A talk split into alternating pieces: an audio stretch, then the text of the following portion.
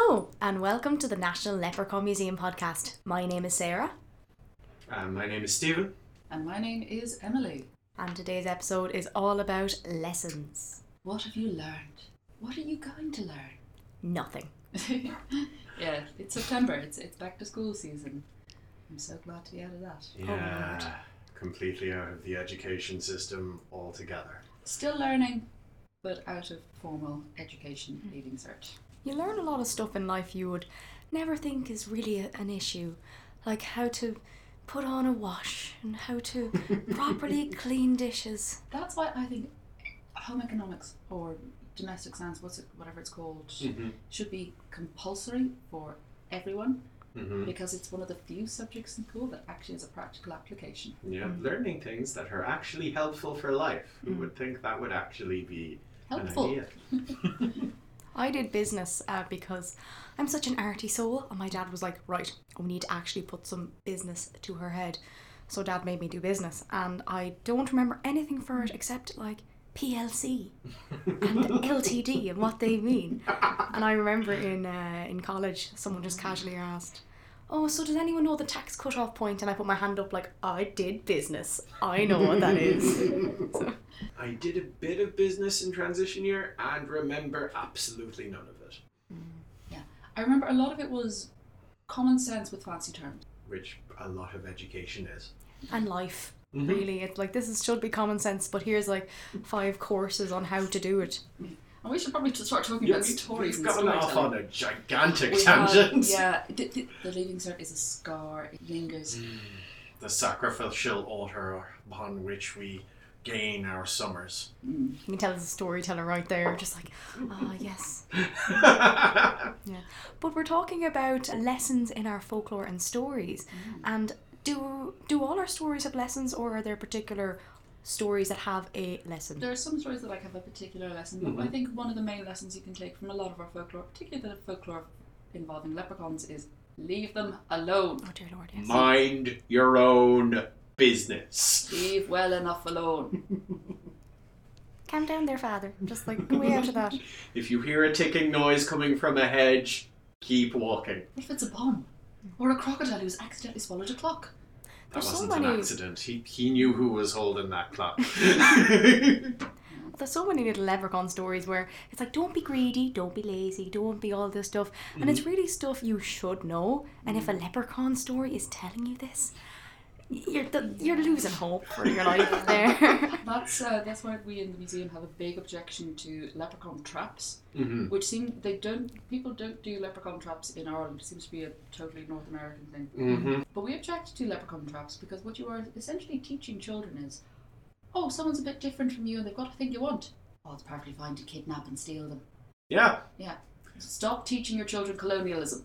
oh. D- Nisha has a great line in the museum because an awful lot of a lot of, a lot of people come up and they say, "Where can I buy a leprechaun?" That I often get that question. Mhm. And you look them dead in the eye and you say, first of all, it's illegal. And second, you say, uh, under um, human trafficking, there's a subsection, magical trafficking act. Now, I think he said that, possibly even on a podcast, but it's a great line. now, okay, we need to get back to the lessons here. Lessons. The lessons are don't get storytellers started. On don't shut anything. up. I think. So we have lots of different stories to talk about, mm-hmm. but also what kind of lessons do the people in our stories learn, and what is the point of telling these stories? Well, it depends. Some of them are the big lessons and some of them are the small lessons. Yeah. Hmm. So you've got like the big lessons like, you know, love and justice and the the right way to be a king. And then you've got the little things like why it's important to throw out the foot water at night. Uh, so I have a I have a lot of stories which are like the little lessons because I like Mhm. these things that seem sort of ritualistic, but they do have a practical purpose as well. Uh, so would you like me to? Oh, I'd love tell you One to. of my one of my favourite lesson stories. Emily, take it away. It's the Night of the Horned Woman. Very nice. So there was once a little cottage, and in the cottage there lived a woman and her three children. Now it was late at night, the children were fast asleep, and the woman, she was getting ready to go to bed herself. When suddenly there came a knock on her door. It was late, she wasn't expecting a visitor, so she called out, Who is knocking on my door? And a voice replied, I am the witch of one horn. And this was weird. So she went, she opened the door, and lo and behold, there was a witch with one horn. And this one horned witch pushed away in, sat down, and she took out a sack of wool. And she started to comb the wool, to card it, to make it ready for spinning. Then there came a second knock on the door. Again, the woman calls out, Who is knocking on my door? And the voice replies, I am the witch of two horns. She opens the door. There's a witch, this time with two horns. This witch comes in, sits down, takes out a spinning wheel. The wool the first witch combs, the second witch spins. Then there comes a third knock on the door. The woman of the house calls out, Who is knocking on my door? And the voice replies, I am the witch of three horns. And lo and behold, it's a witch with three horns. she joins the first two and she takes out a loom. So the wool that the first witch combs, the second spins, and the third begins to weave into cloth. Now the woman notices something weird. The kids, the children, they haven't woken up. They haven't even stirred with all of this commotion, and she goes to check on them and she finds she can't move. She tries to scream, but stuck. She stands there as still as a statue, as silent as the grave, but it feels like hours as the witches are working away until one of them looks up and goes, Oh, woman, we're thirsty. Go make us a cup of tea. So the woman, she well, she finds she can move because she's been given an order by the witches. So she looks around for a bucket, for a pail. She can't find anything to get water in, and the witches they see this and they start to laugh and they get. In a sieve. Fetch the water in a sieve. So she picks up a sieve. She walks out to the well. She dips the sieve in the water, but it's a sieve. Water just falls through, and she collapses by the well and starts to panic and cry because her children are still inside. She doesn't know what these witches are planning, but it's probably not very good. And then the well talks to her, and a voice calls out, Patch the sieve with clay and with moss. Now, everyone knows wells have got a bit of magic to them. So she does it said. She gathers clay from the ground, moss from the side of the well, she uses it to patch her sieve, and sure enough, it now holds water. But the well calls to her again. I'm not done helping you yet. Go to your house, go to the north corner, call out three times that the mountain of the Fenian women is on fire. So she does it says. She goes to the north corner of her house and she calls out three times that the mountain of the Fenian women is on fire. And when the witches heard it, they ran straight to that mountain because that was their home. Woman runs inside and tries to wake up her children, but they- she shakes them and shakes them. They, they, they just don't wake up. So she runs to the well and screaming, Well, well, how do I break the spell? Spell. And the well and tells her what she needs to do. She needs to take the water in the sieve, wash the children's feet, and then scatter the water all around the clay path. Next, she needs to find a rowan tree, take its branches, use them to bar shut her door. And lastly, she needs to take the cloth the witches have been making. She needs to place it half in, out of a chest, close the lid, and lock it tight with an iron padlock. But she needs to hurry because uh, the witches, they're going to be back. So she runs to do it. She takes the water in the sieve, washes the children's feet, scatters it all around the path, then goes and looks for a rowan tree. She finds one. She tears the branches off with her bare hands, brings them inside, bars shut her door, and lastly, takes the cloth. Now the cloth feels strange. It feels heavy. It should feel light. It feels cold. Or it should feel warm. But she puts it half in, half out of a chest, closes the lid, and locks it tight with an iron padlock. And of course, she's only just in time because the witches have returned. And they're angry that the woman had tried to trick them. So the first witch calls, Water and clay. Water and clay. Open my way. Water and clay. but the water on the path just calls back. I can't. I've been scattered. The second witch, she calls to the door and she goes, Withered tree! Withered tree! Open for me, you withered tree! The door just calls back, I can't. I've been bored. And the last witch, as a plane flies overhead, she calls, Woven and spun. Woven and spun. Make the locks undone. You woven and spun. but the cloth just calls out, I'm stuck. And as soon as the cloth speaks, the sun starts to rise, and when the light of the sun falls on the skin of the witches, they melt into nothing but morning mist. And the children woke up. They call out for their mother, they'd have strange dreams, but she she doesn't tell them what happened. Not till her oldest daughter is old enough to understand such things. And only then does she tell her about the night of the horned woman. And that daughter, she tells her daughter. That daughter tells her daughter. That daughter tells hers. And the story got passed on from mother to daughter for 500 years until Lady Jane Wilde wrote it down. Fabulous. Yeah. Emily, I I, must say you do the best voices. oh, you really do. I love doing the witchy voices. I love that. I love that. I literally told that story on a tour today. I love It's that a fun one. Yeah. In like the, the, the original written down one that I found source I found it there's there's twelve witches, hmm but it's I don't have time for twelve witches. That is entirely fair. Open the door once. and I've, I've found a couple different sort of variants on it, and there's sort of there's different things they do. Like in one, the witches they want they don't want tea, they want to make a cake. hmm So she's sent out to get water for the cake, but they get bored and they start taking the blood of her children. Yeah, I met her as a newborn child, and she they drain the blood of the child. But that story really has an important lesson, which is don't open your door. Don't open your door at night to strangers, but also the way to protect, like to stop the witches coming in, are things like wash your children's feet and throw out the water, which was people Mhm. used to you threw out foot water. Yeah. Because before plumbing, you bring in your water in the morning. By evening, it was pretty soupy, Mhm. and you toss it out, and that was said to keep away the fairies because Yeah. they wouldn't want to cross over the path and get their feet marked or keep witches away. And like rowan trees are often seen as being like good uh, for protection against protection of sort of mothers and children. And Um, the wood of the rowan was also traditionally used to make shields. or cradles. Yeah. Yeah. So two good good for protection. Mhm. And in some versions, she has to bank up the fire. And this was a thing because in sort of rural pre-electric light Ireland, you'd have your fire and it would be lit all year. You'd only, it would only go out on one day of the year. But you had to keep it lit because if you didn't have the fire lit, well, you'd be in darkness and you'd be really cold. And if you woke up in the morning, the fire was dead. It would take you a few hours to you know, get the fire going again. Mhm. And in the middle of winter in December, you know, it's your fingers will freeze to bits and you'd be pretty miserable. But you want to bank it up in a safe way so that it's going to set the house on fire. Mhm. And this is something that shows up again in like the ancient story of uh, Nera and the corpse from the Ulster cycle. Mhm. Uh, Nera, due to a complicated series of events, is wandering around with uh, the corpse on his back, and this Mhm. corpse is calling out that we need to go somewhere for a drink. But he, he comes to various houses, and they've done the right protection thing, so he can't get in with the corpse until he comes to a house where the people forgot to do the things, and he's able to get in. Can I ask a super question? Is that the same as Teig O'Kane, or is that a? I think it is an earlier version. Yeah, it's they sort of seem to ha- come from the same root. Mhm.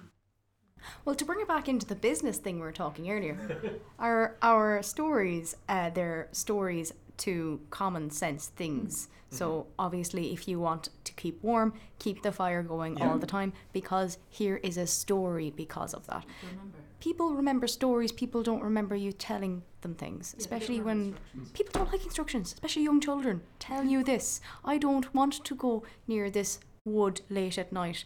Well, maybe if your children, if you if you don't want your children going in the woods late at night, tell them a story about it. So a lot of these things. It's um, it's like with superstitions. Uh, Mhm. Any any theatre people will probably know that it seems very bad luck to whistle backstage. Mhm.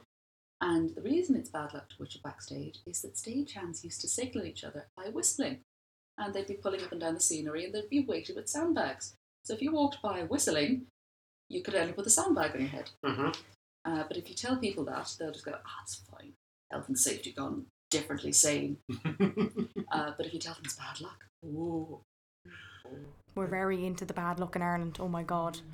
The uh, the another uh, lesson aspect to that one is the story being passed down. Like this is how you deal with it if these witches turn up, being passed down generation to generation as well.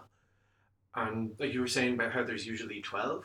When it was three, that kind of felt very much like the um, the Norns or the Fates. Yeah, that's sort of what I was thinking with because they do come and they start doing all the things you need to do to make wool go from sort of sheep to clothing. Yeah. And they go through all the stages. I'm just going to cut that down. Three is a magic number. Of course, yeah. Well, to bring back to lessons, I was researching a lot just for this podcast, and I was thinking of stories and what old warriors learned and what we learned from their tales and stuff. And I'll tell you guys, I found something from primary school that you might know, and I remember reading, and I completely forgot about it. But then when I read it, it reminded me back of primary school. Do you remember fosterage? In medieval mhm. Ireland, people, what they would do is they would send their children off to other homes. They would send their own child and to be raised by someone else. Mm. But the family that was taking the child would have to pay a fee. But the reason they did this was actually to bond the families together and make them mm-hmm. stronger. So, you know, it would stop any fighting or anything like that. Because I'm not going to my burn down your house if my kids are in there. Exactly, Exactly, that yeah. sort of thing. Probably. Mm-hmm. Women were actually a lot dearer than men because women were seen as a bit a bit useless compared to the men. The men were great. They could plough. Women, they were taught sewing, all those great stuff. They were taught sewing, they were taught cooking. The men, if you were of a lower class, you were taught farming, wood cutting, all sheep rearing, the typical things you'd need to be. But if you were the son of a king or something mm-hmm. like that, you'd be taught swordsmanship and you'd be taught several games. Mm-hmm. And I was talking to both of you this today, but I found out that they taught children chess. And I was like, wait a second, how old is bloody chess? And you were telling me, like, chess is very old, Sarah, chess is very old. But I looked it up. Um, chess is actually from the Persian Empire, and it was originally a game there. And I have the name, and it was called uh, Eschatranzu and it was now there's several origins of where it possibly came from but it came to spain and then from spain it came all around europe and then to ireland Yeah. and it's wild Yeah, and shocked. there's things like it mentions things like a Queen Maeve had a golden chessboard with silver pieces, Mm. and there was a sort of Viking. The Vikings also had their sort of. Yeah. It's called Viking chess. It's a bit different to chess in that the the, the sides aren't equal. You sort of have to play two games of it. Mm. But this sort of this board game of battle really old, and it Mm. does come up. Isn't it in uh, Midir and Etain? They Yes, yes, it is. Yeah, they play they play chess against each other to sort of make we, wagers. We Tane, basically. Yeah, because women are property. hmm Mhm. oh always absolutely And isn't there? There's an Egyptian myth I remember from ages ago about a son of a pharaoh who who wants to gain all the knowledge. He wants to become a priestess of, uh, sorry, priest of Thoth. And he found that there was once a man who found the secret book of Thoth hmm and wrote its pages onto parchment and dipped them in wine and drank it, so that he he could never forget the knowledge. And the guy goes to find his tomb to try to find it, and he finds the man's ghost. Mhm. And they, they basically the, the ghost says, "Well, you have to prove that you are worthy of it," and they play a Mhm. game of chess. And every Oh. time he loses the game of chess, he sinks into the floor deeper and Mhm. deeper, and he keeps thinking, "I can do this, I can do this," until he's up to his neck and he's having to dictate like pawn to b5. And his brother has come along, and his brother is, you know, not the brightest, not the strongest, Mhm. not, not really anything particularly special. But his brother sees this going on and sees that you're going to lose this and you're still going to. So his brother just runs in, knocks over the chessboard, yanks him out by the hair, and just drags him off.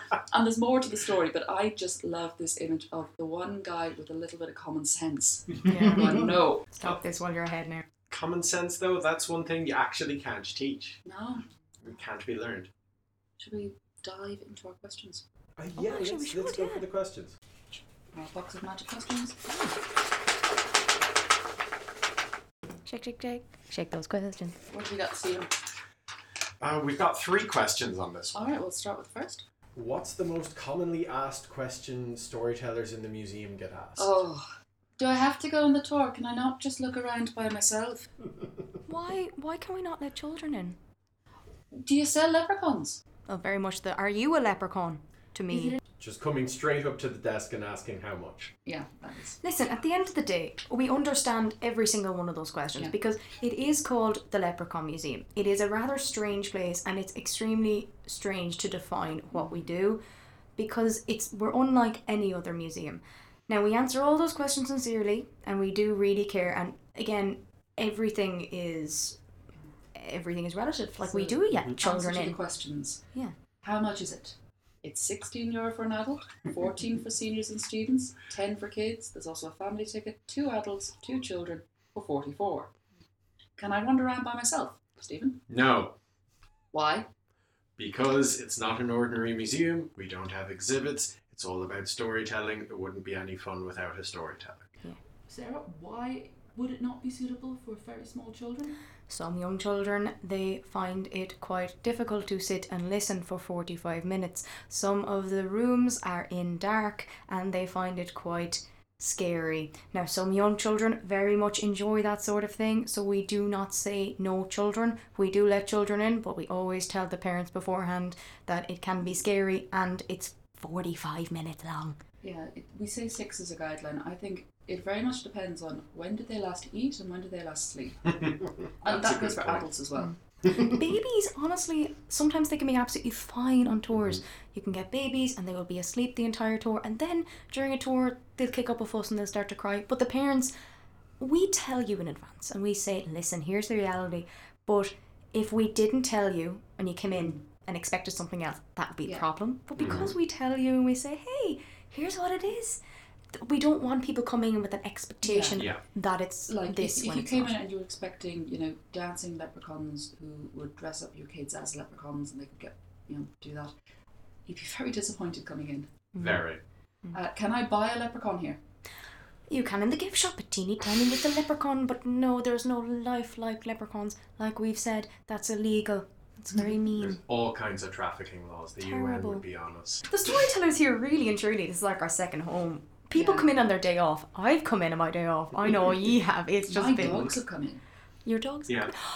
Okay, we're going to talk about your recent dogs. Oh. The little doggo yes. coming into the museum. Yeah. Well, recently it was International Dog Day on the 26th, Mm-hmm. and one of my dogs, Squire, came in and he did some tours with me. And he's a he's a sweet little cavalier. He's four years and he adores people and attention.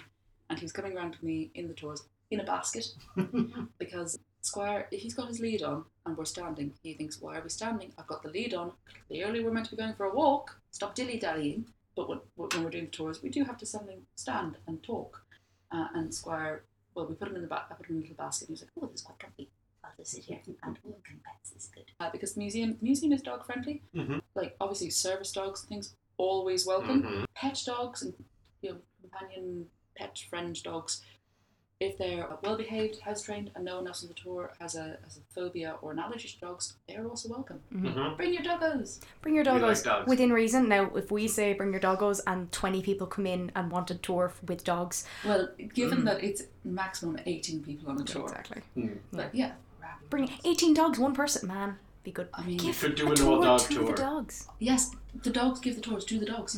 We've gone off topic again. Uh, Speaking of lessons, recently, if we're talking about recent tours, Mm-hmm. we did a tour for Heritage Week. We Ah, did yes. tours where we gave the public lessons on how to be storytellers. Mm-hmm. Lots of people in the museum, we brought them around the museum telling them just how to tell stories, just the basics of, um, you know, inflections of the voice and what you can do when you tell. And we, we taught them some stories. A friend of mine did go on one of those tours, though. She very much enjoyed it. Uh, she thought Shannon and Nisha were really good teachers and very good storytellers. Because of it, or at least partially because of it, she is taking up writing and coming up with her own stories.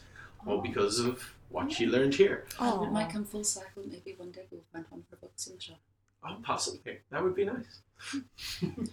So, what's the next question on? Well, I have some questions here. I've, I've two questions.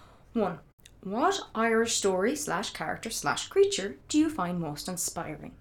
Depends what you mean by inspiring. Hmm. Inspiring to do evil or inspiring like Like inspires amazing me creature. in my personal life, or inspires me to create and tell more stories. like Queen Maeve is pretty inspiring, but would you say she's a good person?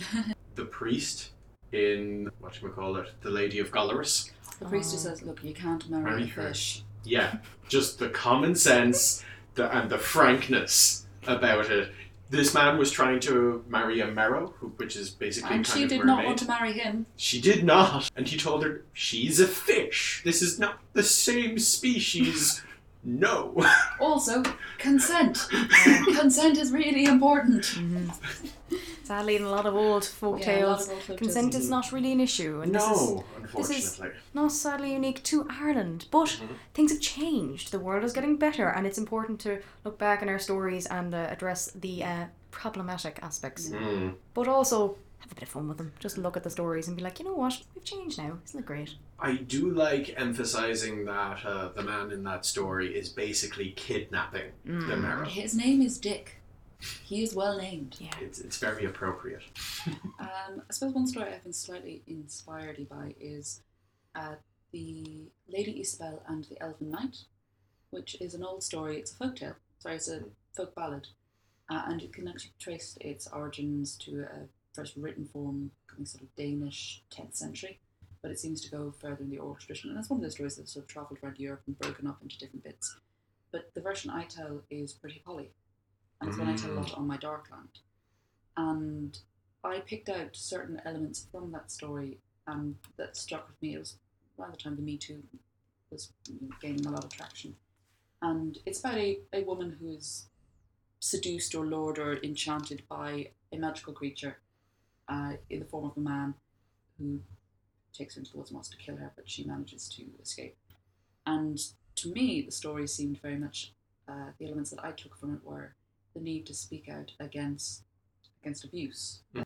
relationship abuse, Mm. and that how yes you might be able to find the strength to overcome it, but at the end like she releases a magic bird and puts iron to bind it down, but iron rusts, and birds die, and one Mm. day the creature will be free. But the one thing she can do is tell her story and make sure it gets passed on hmm because that way maybe the next girl will be able to escape the situation. Mm. Um, it's a story I've told. I told it on the tour. I told it in my Sounds from the Shadows podcast. Uh, but you took, got a slightly different angle from the story. Yeah, oh, well, I got that as well, but the the fact that in the story she takes every piece of iron she can find, whether it's like an iron for clothes or a bowl or a plow or an old sword or anything, and she piles it all on top of him.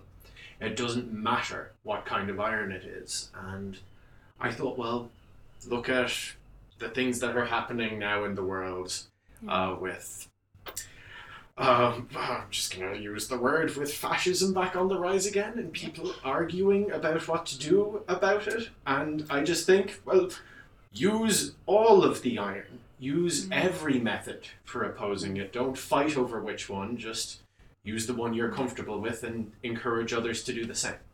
I will take. I mean that story. I, I honestly I, I've heard it. I've heard you do the Darkland. Um, and I haven't really like yourself like thought about it, but it, it comes back to lessons. Like all these stories have lessons, and sometimes the lessons aren't like you said. They're happy-go-lucky little leprechaun don't, but sometimes they're extremely, extremely deep, and they really hit home. And I think, like you said about uh, fascism in the world and how we are, it's almost impossible to do our job and tell stories and not look at the world around us and be Mhm. like, well, here's what we've learned from the stories and come and, and looked at the world around us and I guess change our view of things because of what has happened. Mhm. Because these stories, yes, they're folk tales, but they have happened to people Mm. in Mm. lots of different ways. Yeah. Every story has something in it. Like it has a grain of truth. Mm-hmm. That um that line I think was Alan Moore. Uh, artists use lies to tell the truth. Or Oscar Wilde, if you want to tell someone the truth, make them laugh first, or they'll kill you. He had the best lines. He did. Okay, uh, let's have uh, let's have one more question, and then we'll start trying to do some more stories. Okay. So the second question I had here was Are storytellers born or made? Oh, well, that goes on to your. We were talking about the heritage today. We were teaching people Yeah. how to tell stories, but we weren't like making them into a storyteller, like doing sort of an Captain America come into this thing, be injected with this serum, and now you are a storyteller. Oh, imagine though. Imagine if that's how we got our jobs. Just be like, Shh, oh, I've Or- gotten the gene. Someone was in some lab somewhere sewing together bits. Bits Well, that, that's kind of what we do when we make stories. We do sew together bits. Yeah. things. I mean, I, I like to think that you, you say a rookery of storytellers, Mhm. and I think all storytellers are slightly magpie-ish. Oh yeah, we we're, we're scavengers. We Mm. go rooting through the detritus of culture, picking out what we like. The amount of times I come into work and everyone's like, guys, I was just reading this book last night about this particular story and I found this fact. So we are always learning stories. The question of are we born storytellers? I always say to customers, you're storytellers. You have told stories about what has happened in the pub, what happened at work, what happened on the way to work. The reason why we are just we're theatrical is because we're theatrical people and since I've joined I've definitely become a better storyteller because I learn and I take from what other people here do. Mhm. Again, magpies, stealing bits. And actually the biggest thing I say to people, don't be afraid to look silly. Yeah. That's the biggest thing. I think uh, part of the what makes you a storyteller is having the confidence to say you are a storyteller because Mhm. we're all st- any sort of thing. If you're communicating in any way with another living being, you are you are a storyteller. hmm like I jokingly sometimes say I come from a long line of storytellers. And I come from a long line of people using words in creative fashions. Uh, got a couple lawyers in there, my grandfather on my dad's side. Uh, great businessman and a bit of a chancer. The best But he was a pharmacist, but he he was also a storyteller. Mhm. And it's yeah, it's having the confidence to. I mean, we're all born with the storyteller. I don't know, gene or Like, curse. It- it's just it's just some of us uh, you know choose to say yes i am a storyteller i'm not actually growing up as small kids in school Mhm. did you ever get told out for told out told given up get in Told trouble I understand. for telling stories Um, mm, it Oh, I was got given don't out be to for cheeky and don't be telling stories hmm i don't know where this Frequently. accent comes from but It's the general teacher accent. Yeah. I think they all learn it at some yeah, point. I, I think i've just sort of mushed them all together into my head oh, stop that now. But don't be telling stories. I think I hope teachers don't still say that to students. I hope parents and grandparents don't say that. Because of course you should be telling stories. That's how we live. That's how we navigate this mad world of dimensions and chaos and pain. We create stories. And some people they create stories and they control narratives in a way that is not good for a lot of the Mhm. population. But we make stories be- to make sense of ourselves. Hmm. And I think it's a human thing. We look for patterns, we look for faces in clouds, and we tell stories. Yeah. I'm very pro story. No, you're very. th- Jeez, Emily, brilliant. Well done. Like honestly, just I think as well you hit home with the. The, the, the teachers telling children not to tell stories because what we do here is very whimsical and childlike because this is a dream to tell stories it is so mm. much fun like what what do you do all day so, sarah i tell stories for a living like what kind of job but you do need a sense of fun and childlike happiness mm-hmm. because sadly a lot of adults they feel they have to hide that away mm-hmm. when they have it. It's it's upset especially men sadly. Mm-hmm. A lot of men sadly especially if they do enjoy the folklore and stories they have to hide it away. Yeah. i've seen a lot of men sometimes even on stag nights they would come in and they they would be in a group of lads and some people would be laughing at it and be like oh this is all silly and then one or two guys would actually genuinely enjoy it but they suppress that glee Yeah. don't suppress your glee for stories and life Yeah. there's my lesson from you It was um it was C.S. Lewis, I believe, who said, "When I became a man, I put away ch- childish things, including the urge to seem very grown up." Uh, just another thing on why we need stories. Um, I can't remember if I said it or if it was said to me, but it was said in my vicinity at some stage. uh, we, we'd been watching a horror film, me and my siblings. Horror film we probably shouldn't have been watching. And like, we were getting a bit scared. And someone said the very profound thing the way small children can say profound things. If the monsters are real, so are the heroes. Unfortunately, then you start looking at mythology and you realise the heroes are monsters. Yeah, and sometimes the monsters are heroes. Yeah. like life Yeah. right, like, right. right. So, um, that's such a sweet sentiment It is though. Teig O'Kane was Tycho mentioned Kane. earlier. corpse carrying. Yeah, so Teig O'Kane, he was a bit of a Jack the Lad. Uh, he lived in Ireland, obviously. And he, he was a bit of a womanizer. He was a drinker, a gambler. Everything And- your mother wouldn't want you to bring home. Exactly. And his father tolerated it a lot. He, he loved his son so much. And his father was reasonably well off, and he funded all of Jack, or Jack, where's Jack coming in? Teig's escapades. But one day, Teig got this woman pregnant. And this woman, Teig, actually had a lot of genuine affection for her. And he felt that maybe in a few years he'd be ready to marry her, Mm, which is you got a bit of a clock going though. Just just shut up, Teig. Um, so he doesn't really want to get involved, but he doesn't know what to do, and he's thinking of just leaving. And his father was furious. This was one thing his father could not forgive, and so he refused to give Teig any more money. And Teig, he went with what he had left, and he drowned his sorrows down at the pub. Mhm. Till three little men red ho- red hats, brown jackets, red shirts. They come in carrying a coffin. And one of them tries to get his attention. Teig, Teig O'Kane. Teig turns and he sees them. They open up the coffin and they take out a dead body and they place it upon his back and he doesn't know what's happening at all. He goes to throw it off himself when he finds its arms wrap around his neck, its legs wrap around his waist. And the three tiny little men, they say, Teig O'Kane, you are going to bring this body to the graveyard up on the chur- up on the hill. You're going to go into the church attached to that graveyard. You're going to go inside. You're going to pull up the flagstones. And you're going to dig down into the earth and bury him there. But if you find a body under there already, you will have to bring him to the church on the other hill. And so on and so on until you find one with a space. So Teig, he doesn't know what to do. He's terrified. He tries pulling this body off him, but he can't. He can't loosen its arms or its legs. So he walks on. Only the only thing he knows to do to get rid of it is to go to the hill, go to the church. He arrives. He pulls up the flagstone.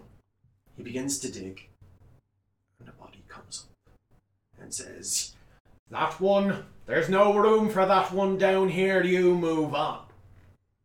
So Ty, he fills it back in, he places back the flags, and he keeps walking. And this happens over and over and over again. And it dawn is just about to rise. He gets to the last church. The whole time, this body has been whispering in his ear, Teig, you need to bury me. Teig, I need to find a place to sleep, Teig. He finally finds the last church. He manages to pull up the flags. He digs down as far as he can. There's nothing there. He's relieved. He lays the body down and he buries it and he places down the flags. And then, as he's leaving, he sees the little men again. And they tell him, Teig, Teig, okay, this was a lesson. You need to sort yourself out and remember your responsibilities, or this might happen again, and it won't end so well for you. Brilliant story. Oh my god. Yeah, Nisha, one of our, whenever I think of Teig O'Kane, I always picture Nisha. Mm-hmm. Because Nisha's first started at the museum on Halloween thing as Teig O'Kane down in the basement. yeah, we have a haunted basement. Uh, it was at one stage haunted by Nisha. Uh, I also love in one of the versions of the story, while he's digging up the flagstones, Yeah. this elderly woman just bolts up and says, What are you doing here? Oh, but well, elderly women do do that. Yeah, yeah. Like, they are, sometimes they're the most vicious people I've ever met in my life. And so, what are let's talk about the, the lessons in Tiger Cane. Yes, uh, well, So, uh, Stephen. contraception. That's a very good lesson and Oh, why it's valuable. yeah. Sometimes when I'm in the cottage, I explain, yes, this place, there was a lot of people living in this home because contraception wasn't available in Ireland for many, many years. And uh, I only say that with only adults in the room. Sometimes I get a laugh, sometimes I get some stern looks. I sometimes in the when I'm telling the king of the cats, I say like the fellow was you know he was going off to his girlfriend's house. She was going to be alone. He was just going to you know check up on her, but he knew he would mm-hmm. need to bring some protection. And occasionally there would be just someone who burst out laughing. Not that type of protection. An Oh, iron you. nail to keep the fairies away. you can get that in Ireland to the nineties. When I tell the story of Balor of the Evil Eye, I'm like, oh yes, Cian. And it's ain't they just or and they went back to their bed and they just talked for a few hours. They just they lived their life. They they were talking about the world, whereas a lot of people are like, yeah, I'm sure they did. Yeah. It was a, it was such deep talk that she conceived. I want to make it, but I can't. So um, contraception, yep. Um, responsibility. indeed. Uh, d- d- don't be a prick. Don't be a prick. That's a very good lesson. And it, it was one Teig sorely needed. Yeah. The amount of like heroes and warriors in Irish mythology that have that lesson, That, that and they could don't learn it. that could have done with it. Like Cuchulainn needed that lesson. Cuchulainn demands that this woman bear him a child at sword point, which, if anyone is in- uncertain about that, that's rape. Mm-hmm. And then, having demanded the child, the child is born, and he says, "Oh, you've had the baby. I'm going to feck off now." Yeah. mm-hmm.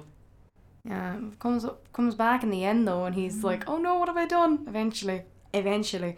But you interesting you brought that up, Cuchulainn, because as I was research was I was as I was research, researching about fosterage, like when you look back at the legends, they actually like Cuchulainn, Finn McCool, they literally as children they got Yes. taken in by other people. Mm-hmm. Uh, Cuchulainn in particular didn't. I don't think he had very many good male role models No.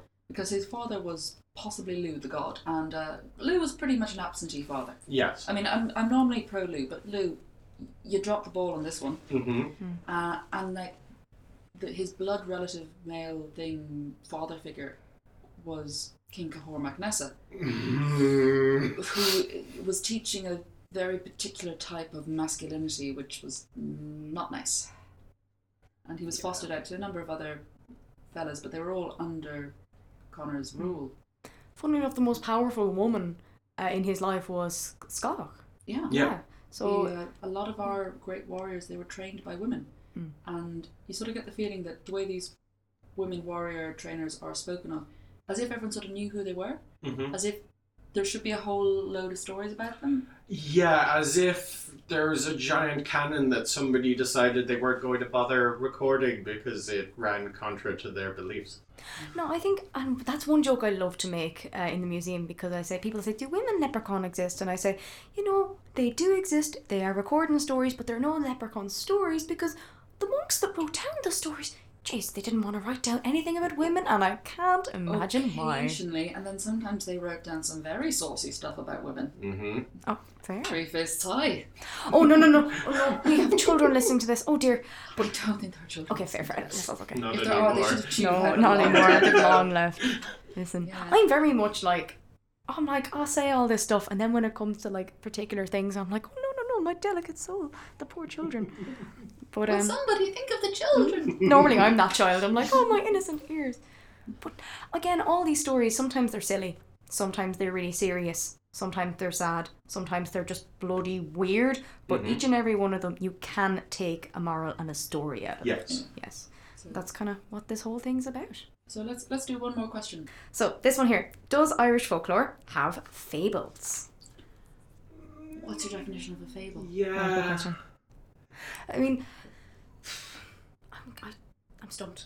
like and th- th- this this is this is the area where my my actual university study actually comes in fables would be stories that were specifically come up with with the intention of teaching a lesson Mm. and that there's not a huge amount of that in in irish folklore and myth it was mostly an entertainment thing it was mostly shortening the evening Mm. Or remembering laws. Yes. Because, like a lot of our like the first recorded leprechaun story is in a law text mm-hmm. uh, about slavery. Yeah, for, for, for remembering laws and genealogies and, and all of these other things and recording history. But yeah, there wasn't an awful lot of intentionally passing down a lesson. Mm. You're sort of a you you you might get a lesson out of this, but you Yeah. certainly get a laugh.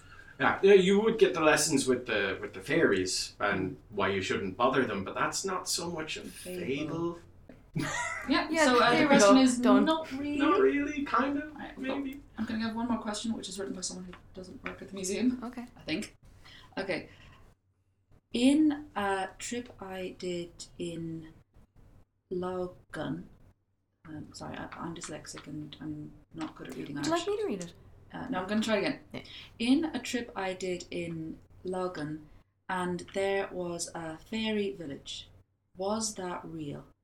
Okay. Well, uh, I don't know about the particular location. Mm-hmm. Uh, I'm not very good at geography, so I'm not exactly sure where Logan is. Was that real? Well, you've come out of it. I'm assuming Hmm. because you've written this reasonably unscarred.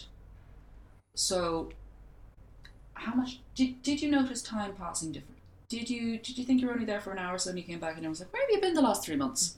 Because that would definitely be a sign that it was real. You came out of it, so I'm assuming you didn't eat anything. Because if you eat Mhm. anything and you're in a real world of the fairies, you're probably not going to get out of there. Or what I say to the young children, well, if you saw fairies with wings, they're not the Irish fairies. They're they're different fairies, and Mhm. you know they're good. Because I've had a lot of children say, but but but but the fairies you're talking about, they're not the fairies from my fairy door, are they? And then I'm like, no, they're completely different. Yeah, Do yeah. not worry about them. Well, they are absolutely Fairy, it's such a broad term. Mm-hmm. Uh, let's see. So, I'm not saying that this fairy village wasn't real, but the fairies they are also known for illusions, for Mhm. glamours. So it might have been a fairy illusion, which would be part real, part not real. Then the fairies may have set up a decoy village. That ah, yeah, that would be very much their style. It would. And there's another question to ask though. Did you come out of there with unusual musical talents that you didn't have before? Thomas the Rhymer. Mm-hmm. Can you only well you haven't written in rhyme, but can you only speak in rhyme? Do you have a if you suck your thumb, do you, you suddenly have all of the wisdom of the world? That's a good point. Yeah. Fairyish thing. Did can you, you only speak the truth? did you come out of there much older and with everyone you'd ever known dead? Mm, that's another thing if you visit the fairy world. Did you literally meet just hag women being like, hello, I'm gonna take you? like that's, that happens a lot. Um, one of my favorite fairy stories I'm going to tell soon is the story of um, Biddy Manahan. You know, Mhm. that the woman who um, she meets Manannán mac Lir's wife, and the wife is like, "Oh my god, I can't breastfeed my baby." No, I don't know this at all. Oh, I love this story. Okay, this doesn't really have a lesson, but this I'm learning a story I've never heard. Oh yeah, my- you're okay, so- teaching us. Okay, right. So there's um there was this woman, Biddy Manahan, and she had just recently given birth to a baby, and she was breastfeeding, of course. Now there's Manannán mac Lir, who is the king of the sea, and he had his wife, but sadly his wife was cursed by a cruel witch, a cruel witch who was in love with Manannán mac Lir, and of course she was cursed. Her breast milk was cursed, and it was only give off sour milk. So when Manannán mac Lir and his wife had a child, the baby couldn't eat. And so Biddy at this time was having a baby at the exact same time this wife was, this nameless wife. And so Biddy was kidnapped by Manannán mac Lir. She was drawn into the sea and then she went under and she found herself in this strange world under the sea. There was a sky, there was beautiful palaces made of gold, and she was brought around this beautiful place. And she was escorted everywhere, and then finally she was brought up to the room of Manannán mac Lir and his wife. And his poor wife looked awful. She looked like death herself, and she was screaming to Biddy, Take the child! Take this heathen! And so the, the Biddy took the baby and then knew the baby was hungry, so put it to her breast and fed it. Now, the next morning, Biddy came down after a lovely night rest in a fabulous, fabulous room, and then again the baby was eating, or drinking even. And then they were saying, You, thank you so much for everything. Thank you. Please eat, drink. Yeah, you know where this is going. And Biddy, she said, No, I won't because I'm, you know, I don't really eat breakfast first thing in the morning, but maybe in a, in a while. And as she was walking around on her own, she noticed a woman washing the floor. And that woman looked exactly like someone in her village she knew as a child that had disappeared and never returned. And she knew immediately that the fairies, these people, were trying to keep her there. They needed her breast milk, and so she needed a plan to get home. Now, she searched all the palace, she was trying to find a way out, but she came across a crypt filled with skeletons. And when she turned around, she saw Manannán mac Lir and his wife, and she quickly pushed past them and ran out of the door. Now she found this woman. This woman was there, and she said she will help her escape. So the woman brought her out through this veil, this strange place. And then Biddy, she went through the strange curtain veil, and then she was under the water, and she could not breathe, but she swam up, up, up, and then she got to the surface. She saw land. She swam back, and then she got home. But when she got to her house, her husband, it was a few days later, oh my god, she just wanted her bed. But her husband was furious. Where on earth were you? Where were you? And her husband looked at her wrist.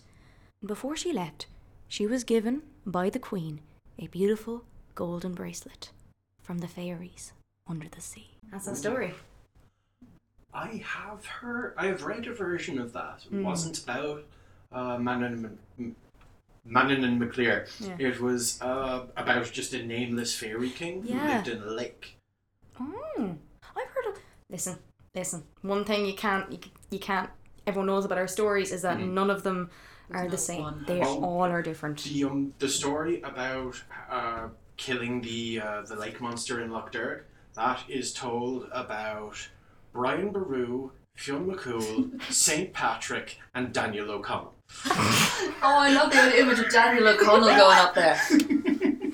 Oh, the great liberator. No, in my head now, it's not Daniel O'Connell. It's Daniel O'Connell's statue from O'Connell Street. It's hopped off the pillar. Oh. The angels are coming flanking him, and he's marching up there to deal with a monster. No, do you know what would be even better? Can we add to that list Daniel O'Donnell? yeah. Just add to that list. It's just Nathan Carter. Just all these Irish names. Just and then they they slaughtered the We beast. someone Mark from from the work, he slaughtered it. Oh, guys.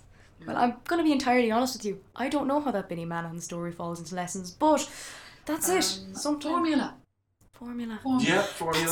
That Like was the fairies have just had formula. Yeah, that's like a hundred and something years old. I don't know if it was made in Ireland, but Uh, am I wrong? She, she also kind of teaches the lesson of don't eat their food. yeah, don't Mm. eat the don't eat the weird food. So maybe maybe get out of a job if you don't really like it very much, like the woman. Just like you know, Or you know, discuss um, you know, discuss your contract. Mm-hmm. Uh, Up front. Yeah, because they were looking for a wet nurse, um, but they uh, decided the best way to do that was kidnap, Mhm. rather than you know approach go. Look, you know, come, you know, we'll, we'll try a six month contract. We'll get this much and this much and this much time off and so on. Um, don't kidnap wet nurses. Yeah, Like, yeah. you can just hire them. That is a job. Yeah, uh, is it? st- I don't think it's still a job anymore. Um, I'm Um, sure some people do I, it still. I, I know they used to in the maternity hospital. They used to take donations of breast milk, Oh, um, but they had to stop that Mhm. because uh, you can pass things on. yes. yeah. So um, yeah, they stopped doing it, and they figured we've got formula. So Mm. It is like it makes you. Why did they need a human though? Not I- another fairy. fairies generally have an issue, have issues around reproduction, Mm. uh, possibly because they live so long as a sort of population control. They don't reproduce as often as humans. They have to go through a bit more effort, which is why they often will kidnap humans to use them as you know sperm banks or rental wombs. yeah, l- I hope there's no kids listening. Um, yeah, because they, Just they have difficulty. Hear, Emily saying that word. They have difficulty um, conceiving with each other. Like Mhm. they, they, they can do it. It just it takes a lot of effort. Mm. So there mightn't have been any fairies around her who Oh, you know, see. could, Mhm. were at that recent babiness. See, we're learning all the time. Learning all the time. And we hope you've learned something too. So to take away from all these stories, some of them are sad, some of them are happy, some of them dark, some of them are weird, but they all have a lesson, and sometimes those lessons you have to learn yourself. Yeah. Uh, if you uh, if you have any questions for us, you can reach us uh, through our various social medias. Uh, on Twitter, we are at leprechaun underscore dot ie. On Instagram, we are. I'm just looking around for the box. We are at Leprechaun Museum. I think the only Leprechaun Museum. I'm pretty sure we are. And you can hashtag ask a storyteller. And if you happen to be passing by the museum, pop in, say hello, Yep. maybe go on a tour, ask a question, pop a question in our lovely pink question box. And we hope you will hear from us soon. Bye now. Goodbye. Small.